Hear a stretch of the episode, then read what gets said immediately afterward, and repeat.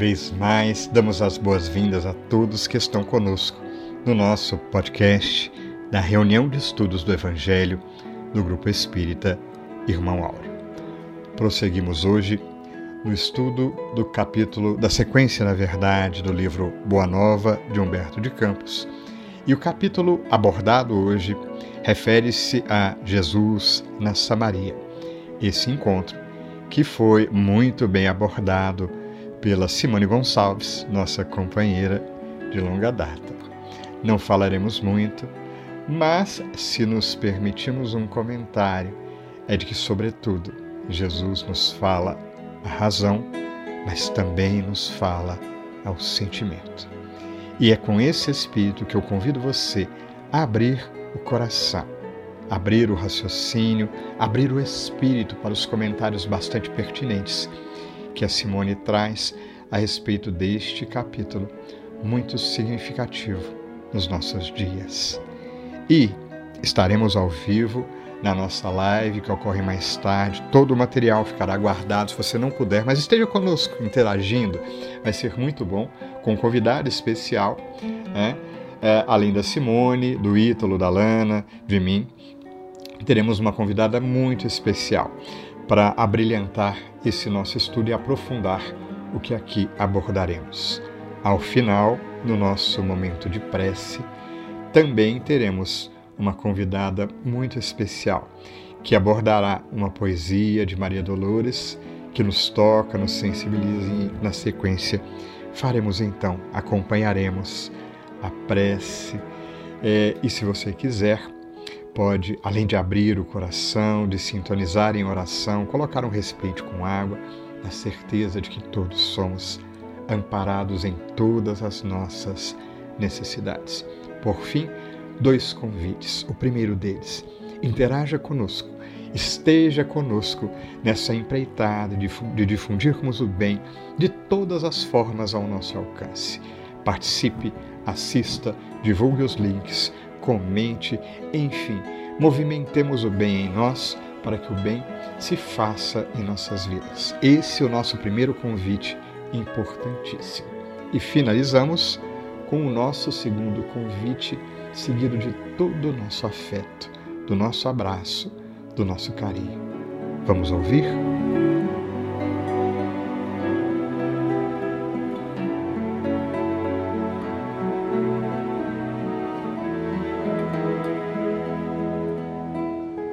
Bom dia, boa tarde, boa noite, prezados e prezados companheiros e companheiras. É com muita alegria que venho compartilhar sobre esse estudo do capítulo 17 do livro Boa Nova, Jesus na Samaria.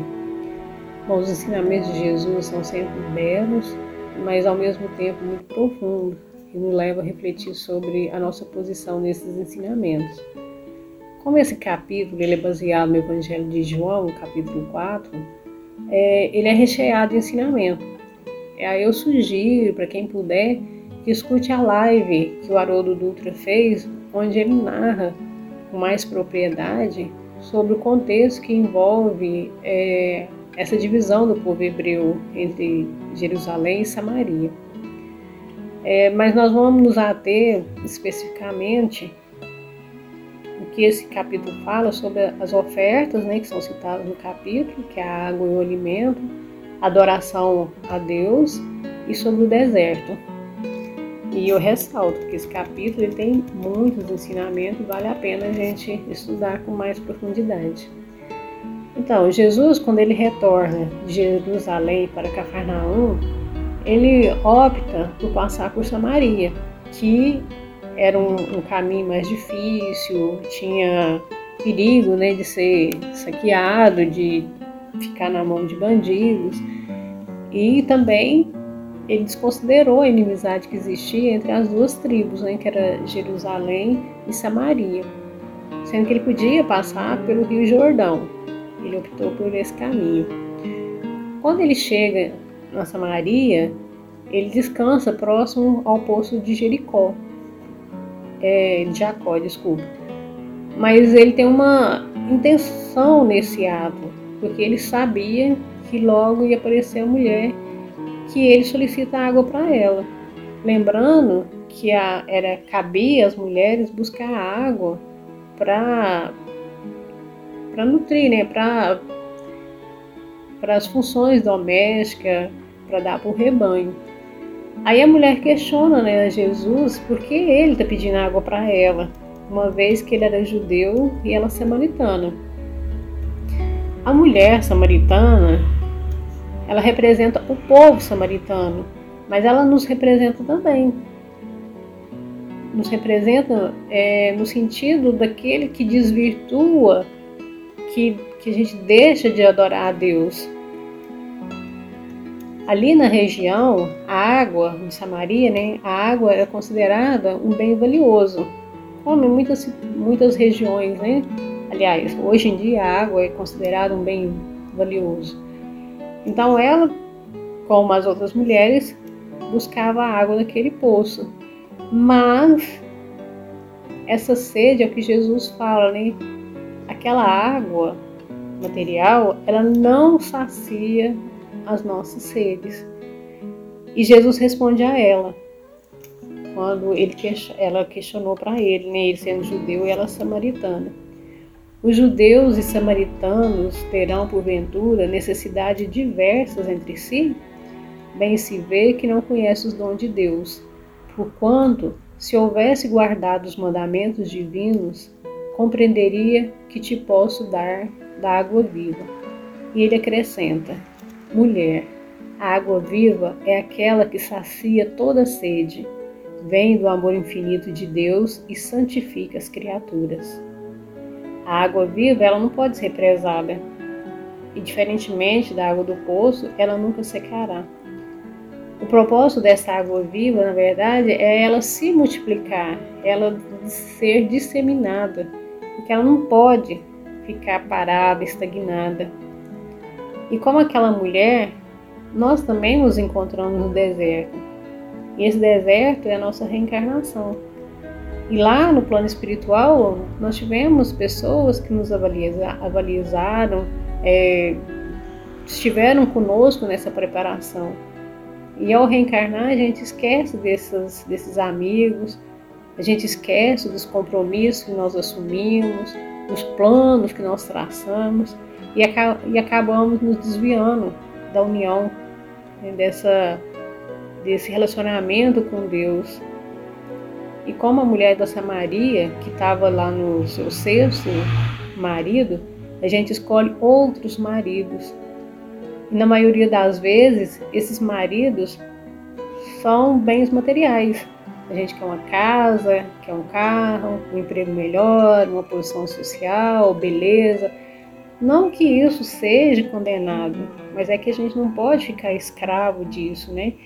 E quando a gente busca ou a gente tenta matar a sede com elementos materiais, nós nunca estaremos saciados, porque nenhum objeto, nenhum bem material sacia a nossa sede espiritual.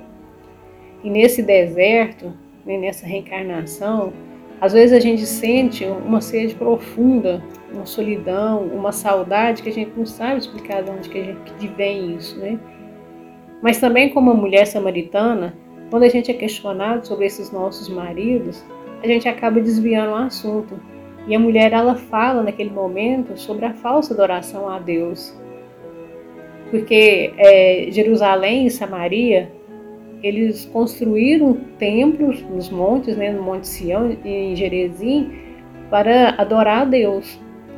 E a gente lembra então naquela passagem que Jesus fala que se a gente tiver a fé do tamanho do grão de mostarda, a gente é capaz de transportar montanhas.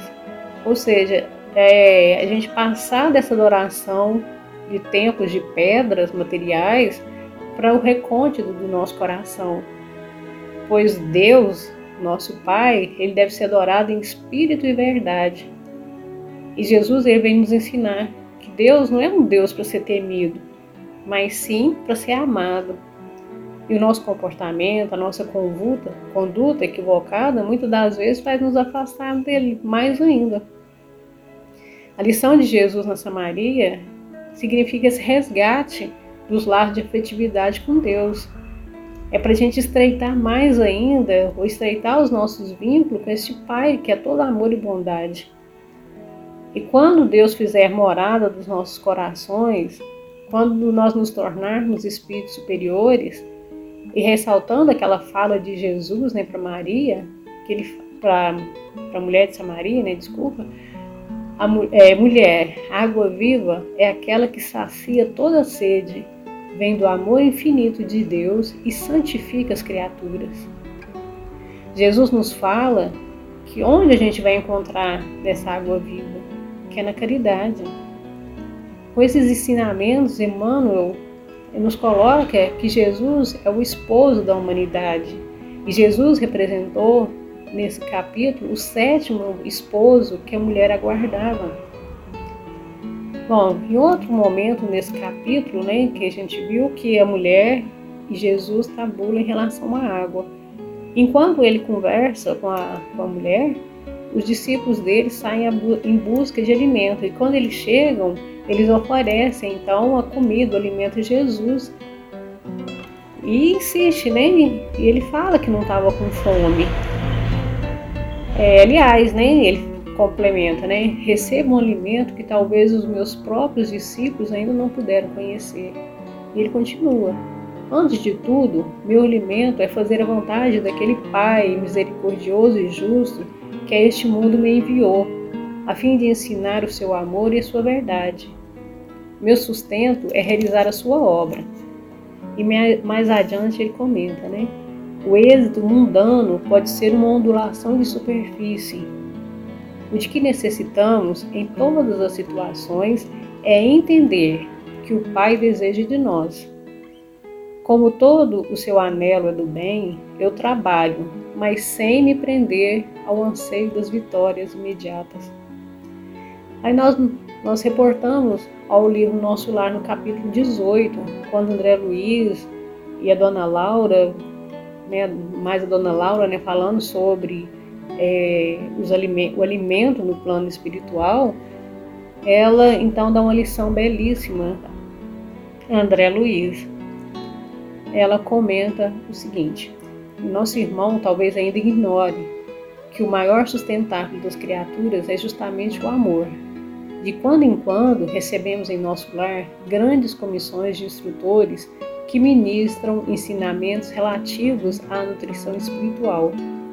Todo o sistema de alimentação, nas variadas esferas da vida, tem no amor a base profunda. O alimento físico, mesmo aqui, propriamente considerado, é simples problema de materialidade transitória, como nos casos dos veículos terrestres necessitados de colaboração da graxa e do óleo a alma em si apenas se nutre de amor. Quanto mais nos elevarmos no plano evolutivo da criação, mais extensamente conheceremos essa verdade. Não lhe parece que o amor seja. Desculpa, não lhe parece que o amor divino seja o símbolo, o alimento do universo? Com essa falta de amor, dessa união da criatura com o Criador, né, a falta da prática da caridade, é, isso tudo pode nos adoecer espiritualmente. E a doença do século, desse século que vivemos, se chama depressão. E houve um acréscimo muito considerável na venda de antidepressivo e de ansiolítico. Mas, segundo os ensinamentos de Jesus, não há tristeza que resista à prática do bem até que entremos em contato com a dor alheia e conseguimos enxergar que a dor do outro, do nosso próximo, muitas vezes é muito, mas muito maior que a nossa. Muitas vezes a gente machuca o dedinho e o nosso irmão amputa a perna e a gente chora muito mais do que ele, reclama muito mais do que ele. Quando a gente começar a exercer a caridade, a empatia, nós estaremos adorando Deus em espírito e verdade. E nós vamos então reatar o nosso vínculo com esse Pai que é de amor. E a gente lembra que Chico Xavier, que tinha dentro dele né, uma cascata dessa água viva, ele aconselhava que as mães que fossem buscar consolo pelo desencarne de seus filhos, que praticasse a caridade, que elas bebessem dessa água viva. Assim elas passariam, elas passariam pela dor, né, mas sem sofrimento. O Haroldo Dutra, na, na live dele, ele ressalta que tem gente que sofre, mas sem sentir dor.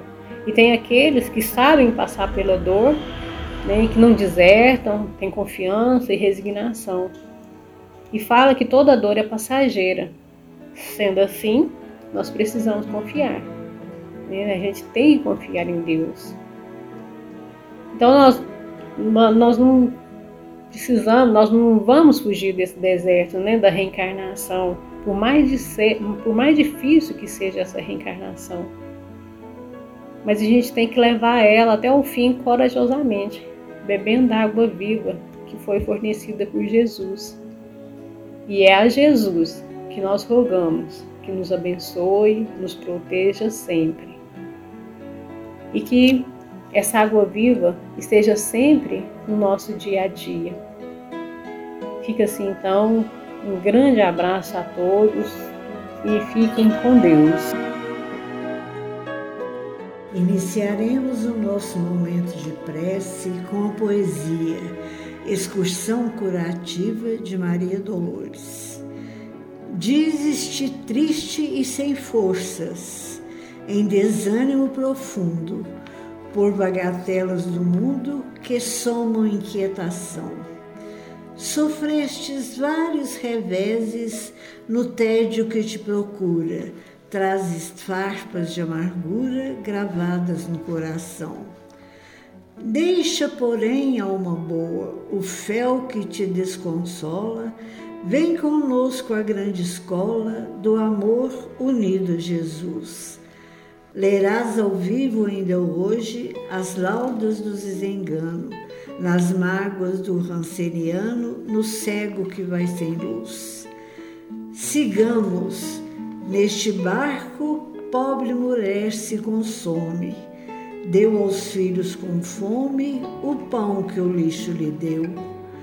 Contempla os filhos que dormem e, ouvindo o clamor do vento, relambra com desalento o esposo que faleceu.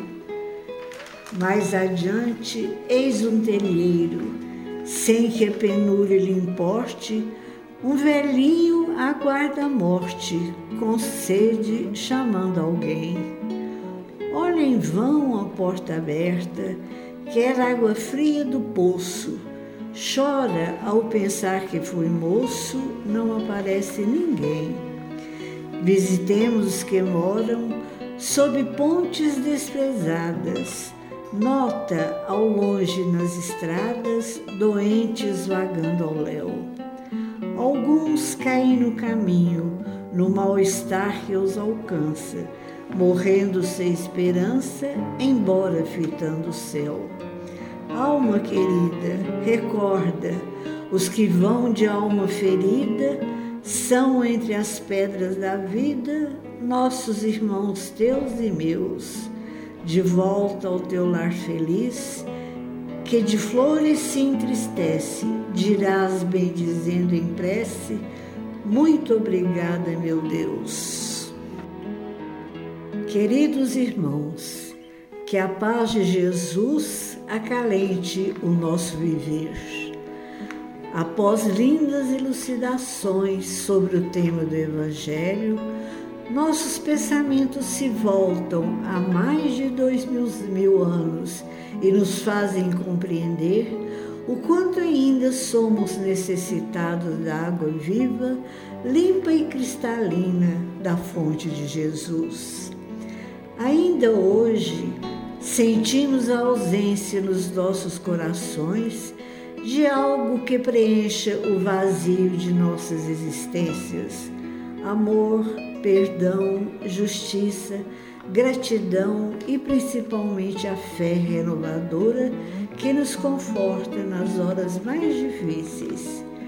Pedimos a Jesus que lhe dê de beber sua água, e assim teremos a certeza da samaritana, que um simples olhar daquele judeu modificou toda a sua vida.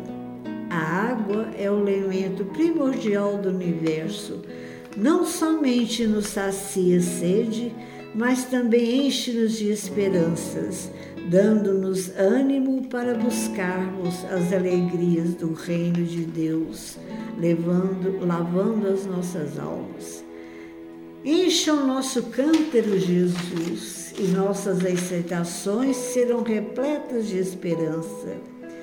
Que Jesus nos abençoe e receba a nossa gratidão por tudo que recebemos com seus ensinamentos exemplificantes. Fiquemos em paz, que Deus nos proteja, que assim seja.